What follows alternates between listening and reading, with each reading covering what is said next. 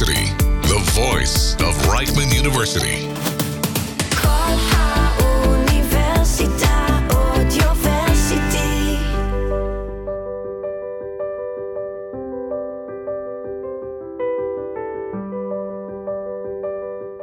Hello and welcome to Kol Hasavtot. I'm Sabrina Zalouf, or Sabrina Shantz, your host, and here with me today, my guest is Myrna Binun, who has uh, kindly come to the studio um, from her home in Herzliya. So thank you for joining us today. Thank you for having me. And I was telling you that this show, Kol Hasavtot, is really about bringing the voice of grandmothers to the forefront because I think we both agreed on this that grandmothers, um, as a as a collective group of people, have so much to share. Whether it's their wisdom, uh, experience, that, experiences that they've gone through in life, um, whether it's hardships, fun times, their sense of humor, their cooking, their recipes. These are all things that I think my generation uh, has a lot to learn from, and that's kind of why I wanted you to come in today. Thank Um, you. and we'll also say Chanukah Sameach because it's uh, we just lit the, the fourth night uh, was last night, um, and we pray that this this Chag of Chanukah will bring a lot of miracles, um, and that all the hostages will be returned safely, and that and that all of our soldiers will be um, as safe as possible. So, Myrna, thank you for coming uh, to the show today. I want to start by asking you about your first food memory. What's the maybe your earliest or maybe your most prominent memory as a child of food that was prepared for you or something that you love to eat? Um, Well, I loved eating lemon meringue, wow. and my mom made it for special occasions, and uh, it was my very best.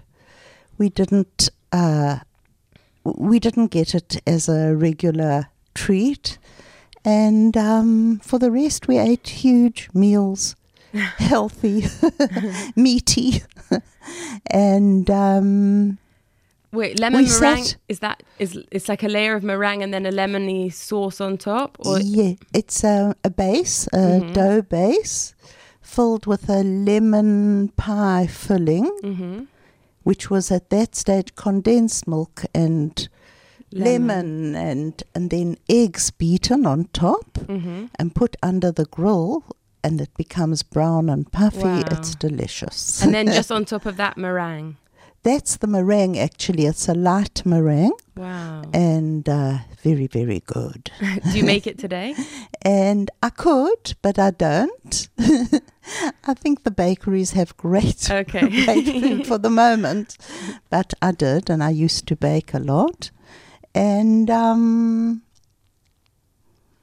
And you said the rest of the time you would have big meaty meals. So you grew Yes. up in South Africa. grew up in South Africa. Bre- Whereabouts? breakfast was a three-course meal, lunch and dinner. They were all three courses. like what what what's and breakfast? we all remained thin, nothing wrong. Yeah. How?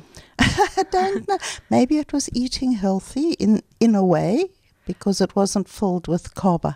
It was. There was toast always and bread. So what was breakfast? So breakfast each day was different, starting with fruit, and then porridge, which was different ones each Mhm. day. Not cereal, cooked porridge, Mhm.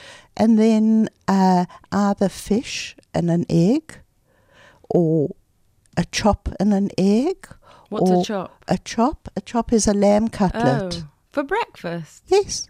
Wow. Or uh, something that looks like uh, we called it boerewors, but it's a um, it's like a minced sausage, Wow. an egg or scrambled egg. A lot of food. Okay, that that lasts you till lunchtime. You probably don't no, snap. we took sandwiches to school. The maid prepared them, and um, we ate the sandwiches. I was always hungry, but terribly thin. And I'm still always hungry, but not terribly thin. You look great. And um, yeah, we were never deprived of food or cakes or sweets. And uh, but we also never took advantage. Mm. We knew the limit without being told, and uh, we kept to that. So you'd say that you like maybe having a lot of food that was prepared for you daily and everything. It helped you develop a, a normal relationship with food. You didn't Yes, feel. there was never there was no scale in the house. Nobody Mm. ever weighed themselves. Nobody was ever fat. so interesting. Mm. Um, and tell us a little bit, a little bit about where you grew up. Um, you know, if, what community life was like, what your parents were like, your siblings. So we grew up in Pretoria, which is the capital city of Johanna- of South Africa, alongside Johannesburg, which is more known. And um, we lived in a a house in a like a street with jacarandas on either side. Is that a type of tree? Yes, they are in Israel, the jacarandas with a purple flower. Absolutely beautiful. Mm. So we lived in this pretty surrounding, and uh, my parents were born in a small country town, very conservative town. As I said, the Afrikaans people are conservative, moral, um, and very, very respectful. Mm. They don't. Uh, they don't swear. You never saw a, a a magazine that wasn't appropriate. Sort Mm. of like the Haredim today. That's so interesting. Yes, yes, and that's what we knew was the norm. It was nothing special, and uh, that's how we grew up. I think we were very lucky. And and how how did you meet your husband? Um, one Saturday afternoon, I was at a friend, and we decided to walk to a place where you could buy ice cream. In the hope of meeting somebody on the la- on the way, or it was a drive-in you parked, but we walked, Mm-hmm. and uh, he saw me from a distance and hooted and so on.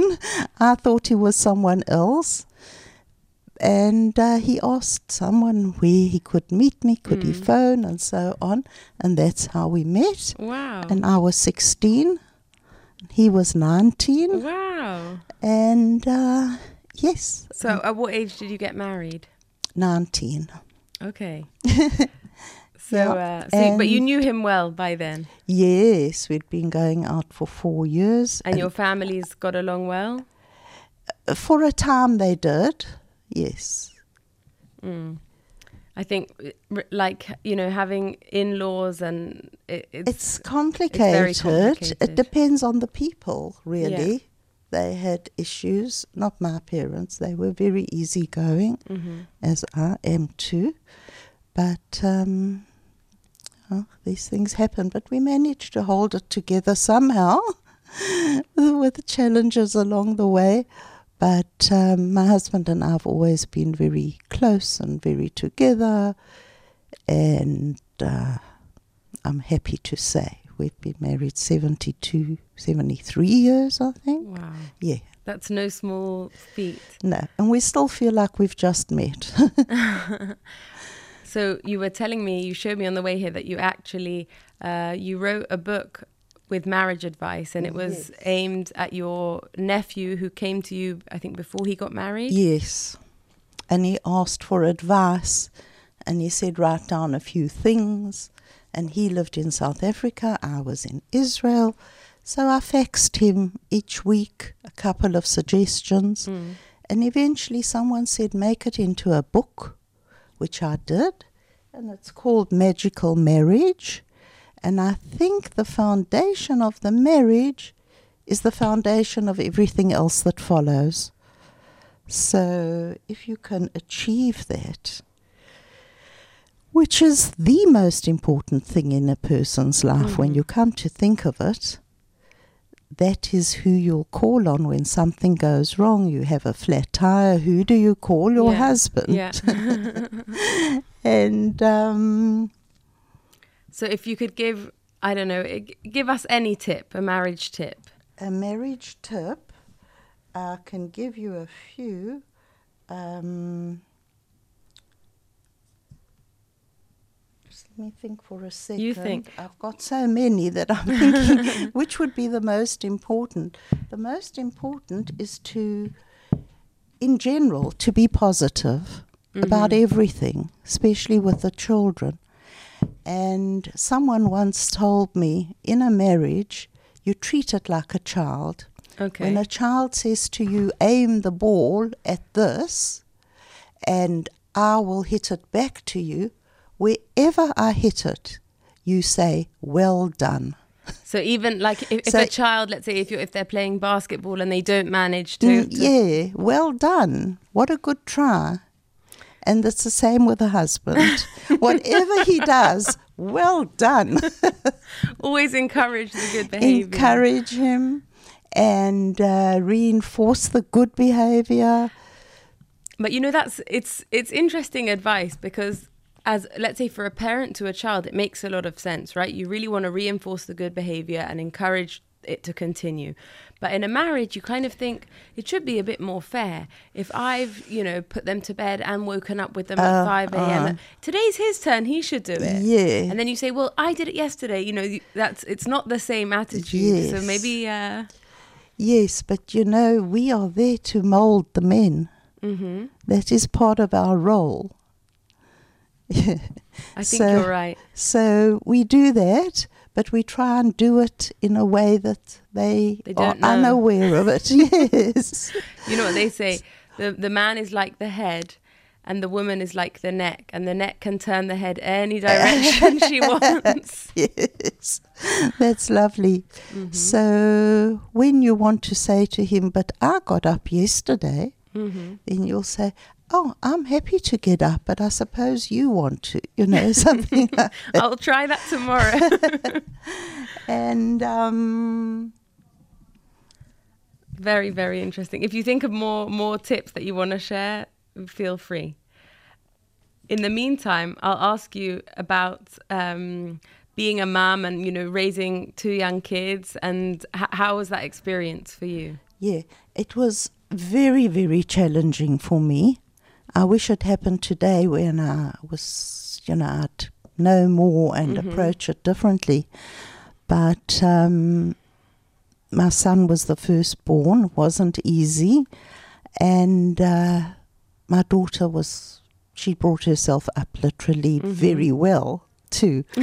and um, we became kosher. At what? So you, you were you were saying that at what age? How old were your kids when you when you became was- more religious? They were 13 and 10. Mm-hmm. They came into the bathroom on the eve of Rosh Hashanah, of, it was Yom Kippur, sorry, and they said, We want to be kosher. Wow. And we said, Oh, let's talk to the rabbi about it and hear more about this. Mm-hmm. How it actually all started, if I can go back to I used to take my son for a cheeseburger. Wow. and uh, that was his outing, his treat.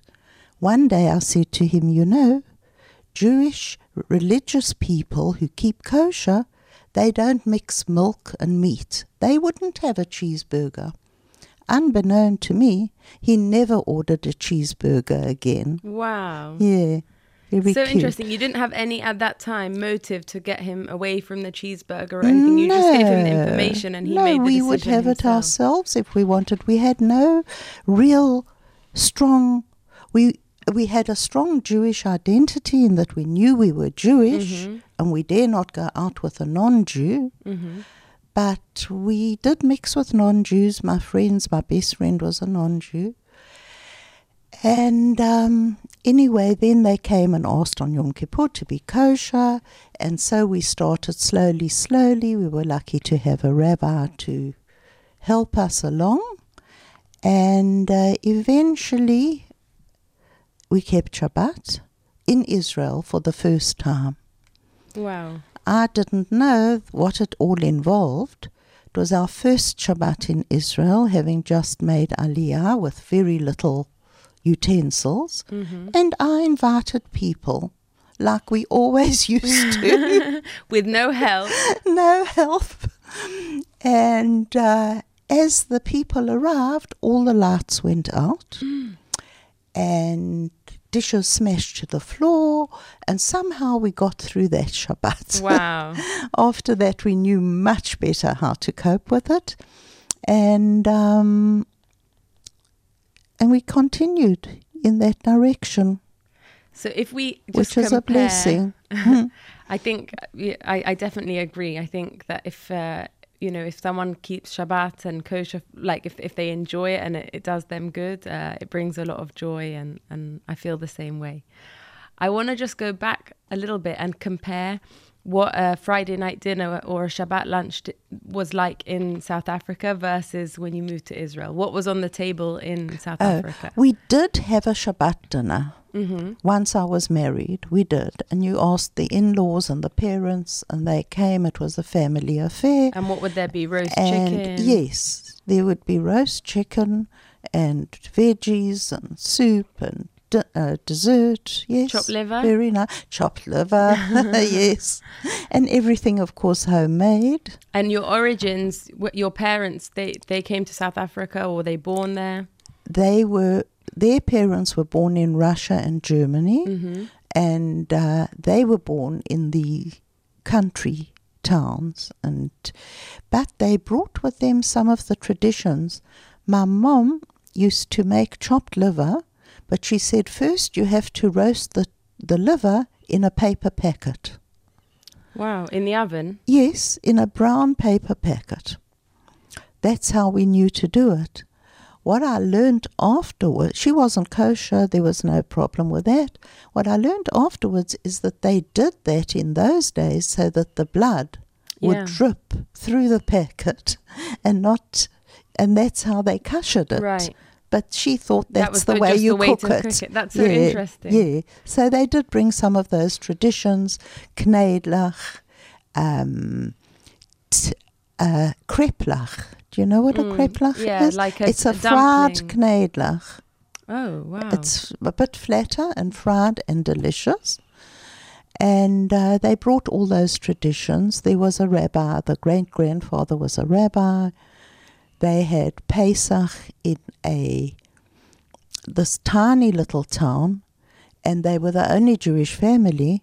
And the people from the town used to stand at the window and look through at this interesting happening. wow. Yeah. So there so was a lot of traditions. And then Mm. fast forward to the 80s, you decide to make Aliyah, yes. um, not knowing where, what kind of a, a jungle you were coming to, to Not live in. really, no. And you moved, where did you move But to? we, we moved to Raanana, hmm uh, which was then uh, not the Raanana of today. In front of us was a field where there were sheep, Wow. and that was actually the center of Raanana. it was beautiful, and um, yeah, the kids went to school. It wasn't easy, but they somehow coped, as kids do, and then uh, my son went to the army, to the Air Force, my daughter to university, and, Mhm. and first to Uh, she For the religious. Sherut Yes, yes. and uh, yes, so everything took place and as it should. Yeah. And now my daughter lives in Ramat Beit Shemesh with nine children. Wow. Kol hakavod. Yeah. and your son, you were saying, And lives in South is- Africa. Yes, in in England. Mm. He lives. He was here, had made Aliyah. Everything was good until Corona struck, and then he had to go back because there was no one to carry on there, and he couldn't keep flying up and Mm. down anymore. So we live in both worlds Yeah. happily. yes. And how how is it being a grandmother versus being a mother? You said the beginning of motherhood was challenging for you. Yes, it was because one of the children weren't that easy, and Mhm. I was very young. In And- what way w- w- was he not easy? Like as a baby, or was he challenging you as a child? And Yes, everything. He still is, but he's a marvelous, very loved child. and um, too clever, you know. These clever ones, they're not that easy. Mhm. keep you on your feet. they don't just accept. hmm And uh, But then becoming a grandmother, how was that different for you? everybody says it's the most wonderful thing. when I had my when my daughter had her first child, which was the first of all, um, he was very very attached to me, and now I enjoy watching my daughter perform miracles. I think with the nine children, she has a smile on her face from morning to night. Wow. What's her She- name? Hadassah. Hadassah. In South Africa, it was Tracy. So um, she's also firm, but she doesn't take them to task on anything. And each child helps the next. Hmm. And they have that responsibility in them.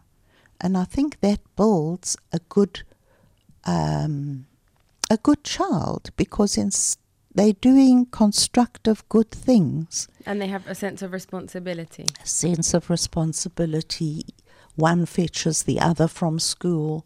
They know the time to go. They don't have to be told. How how uh, uh, ob- obviously only as an observer as the grandmother. How do you think your daughter achieved that? That they know how to be responsible.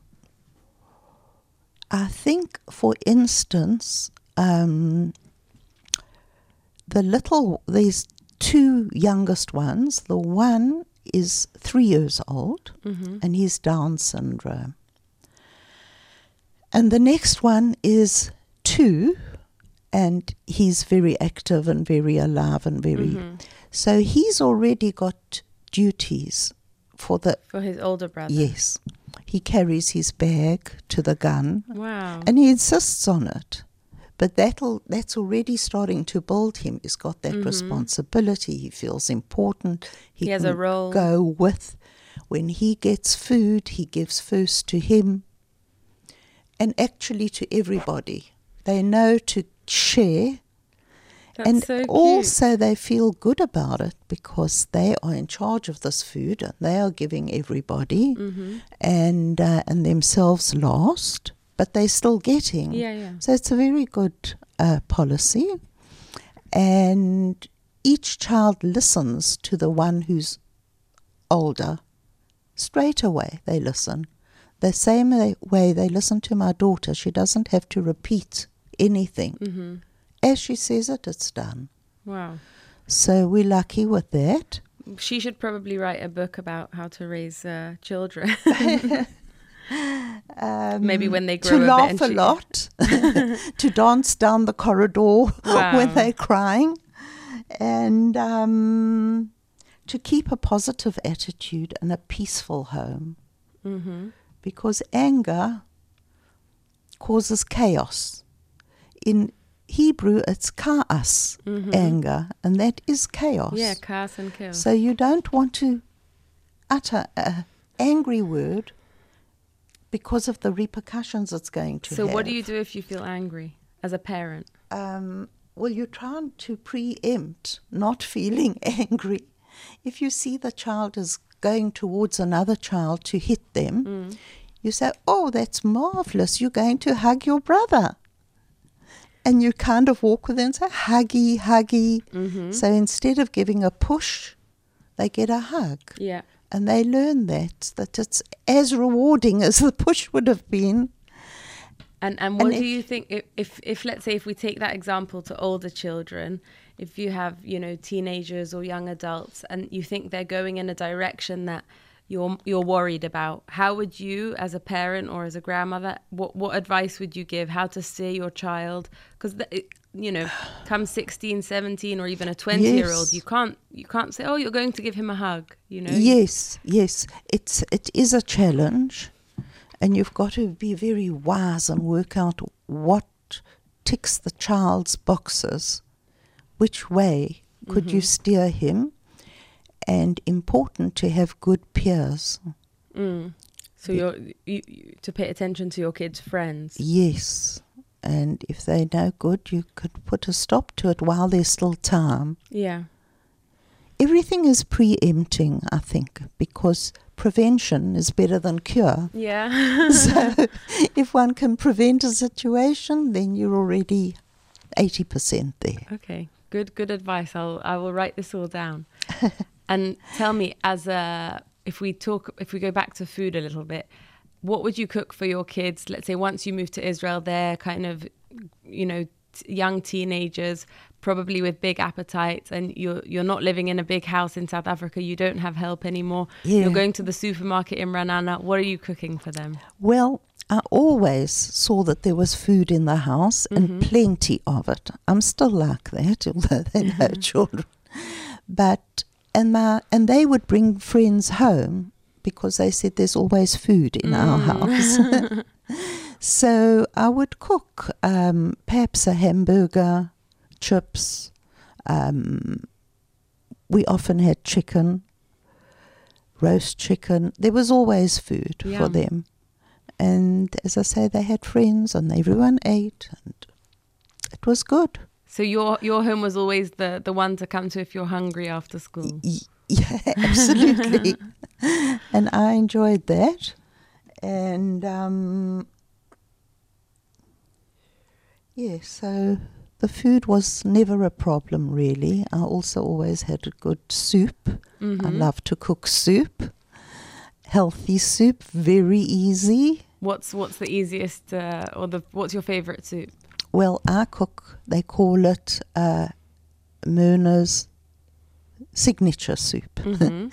I cook barley, lentils, uh, chickpeas, Yum. uh, green dried Peas. peas. Yeah, the split ones. Yes. Mhm. Uh, if I happen to have a carrot or potato or onion, it'll get thrown in. Mhm. And you get dried onion here and you get it with vegetables as well dried Wow. vegetables with the onion and there's one that has a lot of turmeric in it Mhm. and i throw that in as well and turmeric and garlic powder and nothing fresh barley It's all dry. all dry and it cooks a long time and it's delicious Wow. you can put quinoa in it. You can add almost anything, and it's a very thick, creamy, and I do believe a healthy soup. yeah, sounds very healthy. You need to add, and you you, don't don't, blend need to it? shop.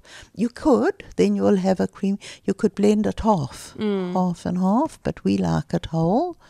And um, you need to put the chicken powder, or if you wanted parav, the parav chicken Mhm. powder. And uh, that is always a healthy start to a meal. And once they've had that, you know they have eaten. So after that, it doesn't really matter. That's a very clever approach.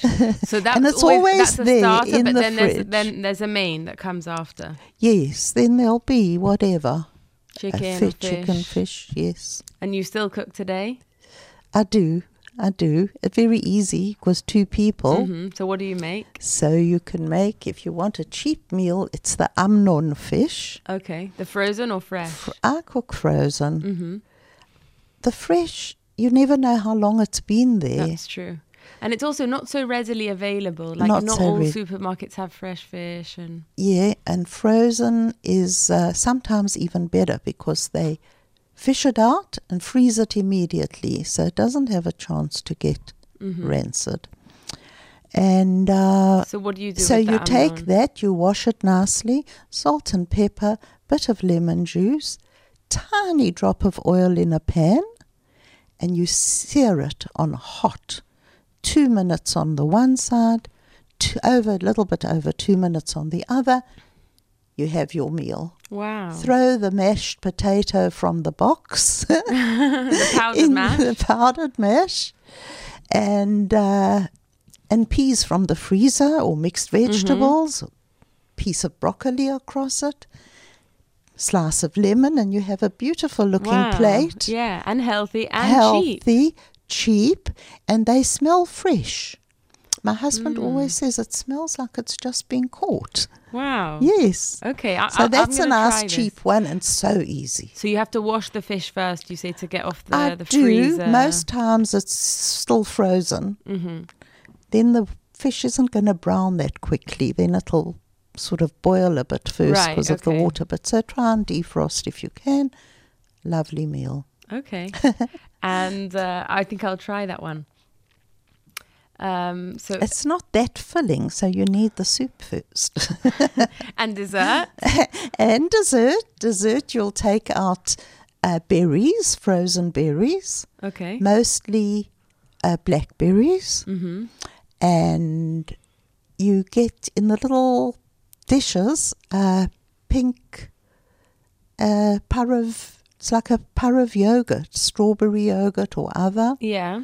Yeah, In the dairy aisle of the supermarket. it's the parav aisle because they're okay. Yeah. Yeah. Yeah. Yeah. Or if you've had fish, you could put proper yogurt. Mm-hmm. throw the berries, a slice or two of fresh fruit on the side of it. It looks pretty. And what a dessert. Wow. so I, I think you you and your husband it sounds like you have you eat very well and that you, you, you enjoy meals together. Yeah, we do. I think that's very important. A for young families to have like a set dinner and also f- as a you know for couples also to always eat together. Yes, we as a young family in our both our homes when I was growing up, and we everybody sat together. They never saw in Israel you come in and eat and go. Yeah. And whoever comes in whenever, they eat and mm-hmm. go. We never knew about that. We sat, waited for everybody to arrive. When everybody was there, you could start to eat. I think And you never left the table until everybody was finished. we also grew up with you know dinners, family dinners around the table during the week as well as on Shabbat. And then when we moved to Israel, I think what happens is the schedules schedule, are so exactly. messy. You know, you you have breakfast when you wake up. Then at ten o'clock you have like a, it's called aruchat Yes. Which is a sandwich or a little Yes. meal. And then lunch, is it at school or at home? It's unclear. Is it at 12 or at 2? It's Yes, unclear. Is it dairy or is it a big meal? Exactly, And then so by the time hard. dinner comes, everyone's had, you know, between four or six meals already. and, you know, you've got chugim to take your kids to and parents' yes, evening and whatever. It's a different life. But you have Friday night, thank Yes, goodness, yes, that's and the anchor. Saturday. And uh, that is. And tell me, you mentioned before, uh, not it wasn't wasn't recorded. When you first came to Israel, what was your impression when you first visited? Before, uh, The very first time I visited, we were supposed to be in a hotel, but family met us and insisted we stayed with them. Mm-hmm.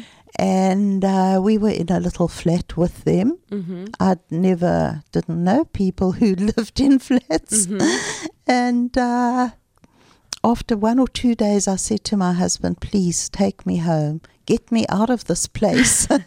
I can't stand it. they eat eggs for dinner. that's the classic Israeli dinner is a chavita. Yes, and I love it now, and it is Mhm. the right thing to eat. Yeah, at the end of the day to have yes, something. light. something light. But you were used to something else. We were used to these three huge meals a day of meat, and um, and it it seemed just a rough type of life. hmm So back we went, but then after that we came back and forth, and the values changed, our mindset changed. And one day coming back from here on a plane, my husband said, We should live in Israel. You know, we can get kosher food all the time. so we said, Yes, okay. We went back. We literally gave our very good business away. Hmm literally gave our home away and uh, and jumped on the plane And started With- from from the beginning. with loads and loads of stuff that landed up on the street because there was nowhere for it. Hmm and um, yes we started building a life again and luckily we were blessed. I think that the the need to be um, to adapt to new situations, whether or not you move country, whether or not you make aliyah, yeah, it's new it's a skill and or or a muscle maybe. But I think children need it, adults need it, and when we when we come to a place where we think we're oh I've arrived, I'm safe, I'm going to park myself here. yes I think we lose out on that ability to to adapt to new situations and find the good in new situations. That is so important, what you're saying, to find the good, and that is that attitude of gratitude Mm-hmm. that we need to find in everything. Yeah, yeah. And um, to enjoy ourselves and pre- present everything in a beautiful way, in an artistic way. When you said a skill, Yeah. develop a skill, you need to be- develop a skill in everything you do. There's a skill in loving. There's a skill in, obviously, in bringing up children. Mm-hmm. You've got to find that skill and then go with it. That's really beautiful. I think so. If we flip it around, anytime there's a challenge, right? If you have two young kids at home and you feel challenged, or if you know, you know, you move country and you're you're all of a sudden living in a tiny flat or whatever, and you feel challenged, the skill comes only through dealing with that challenge. Yes. You can't read it in a book and say, "Oh, I'll apply what I read here." You have to experience the challenge Yes. in order to to build the muscle. You used, uh, that's what I was going to say. You use the word muscle, and that is right. You have to act. And in order to do that, you need the muscle. And in order to provide the skill, you need the mind. Mm-hmm. That's mind and muscle and a lot of koach, a lot of strength. yeah. Okay, so I think I, I mean I think we've covered all, all of our topics for today. Yes, yes. Um, and pr- I think if is there a message you wanna you wanna end off on?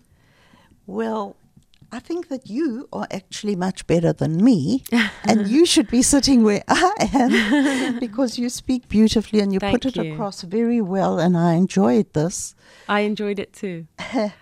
And um, So maybe the message is that it's that we take the any challenge and we have in our mind the koach and in and our, use the muscle, the and action the muscles uh, to to see the beauty, to gain the skill and see to the gain the skill and see the beauty. Yes, that's a nice ending.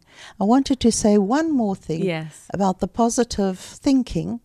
When my children used to go in the morning to school and I saw them off, I said to them, Say now, I will have a good day mm. today. And you feed their mind continuously with good and positive thoughts. If they had a test, I will know the work, I won't forget anything, I will get everything right. And so you program your mind. So it's creating the the positive experience Yes. so that it will happen. Yes, definitely. And the things that you think about do happen. Thoughts are things. hmm Yes. Wow, that, that's a beautiful end. Thank you so much for coming on the Thank show. you, Thank you for sharing your recipes and your experiences. it's been a joy. And everybody else for listening. Thank you. Thank you. Chag Sameach.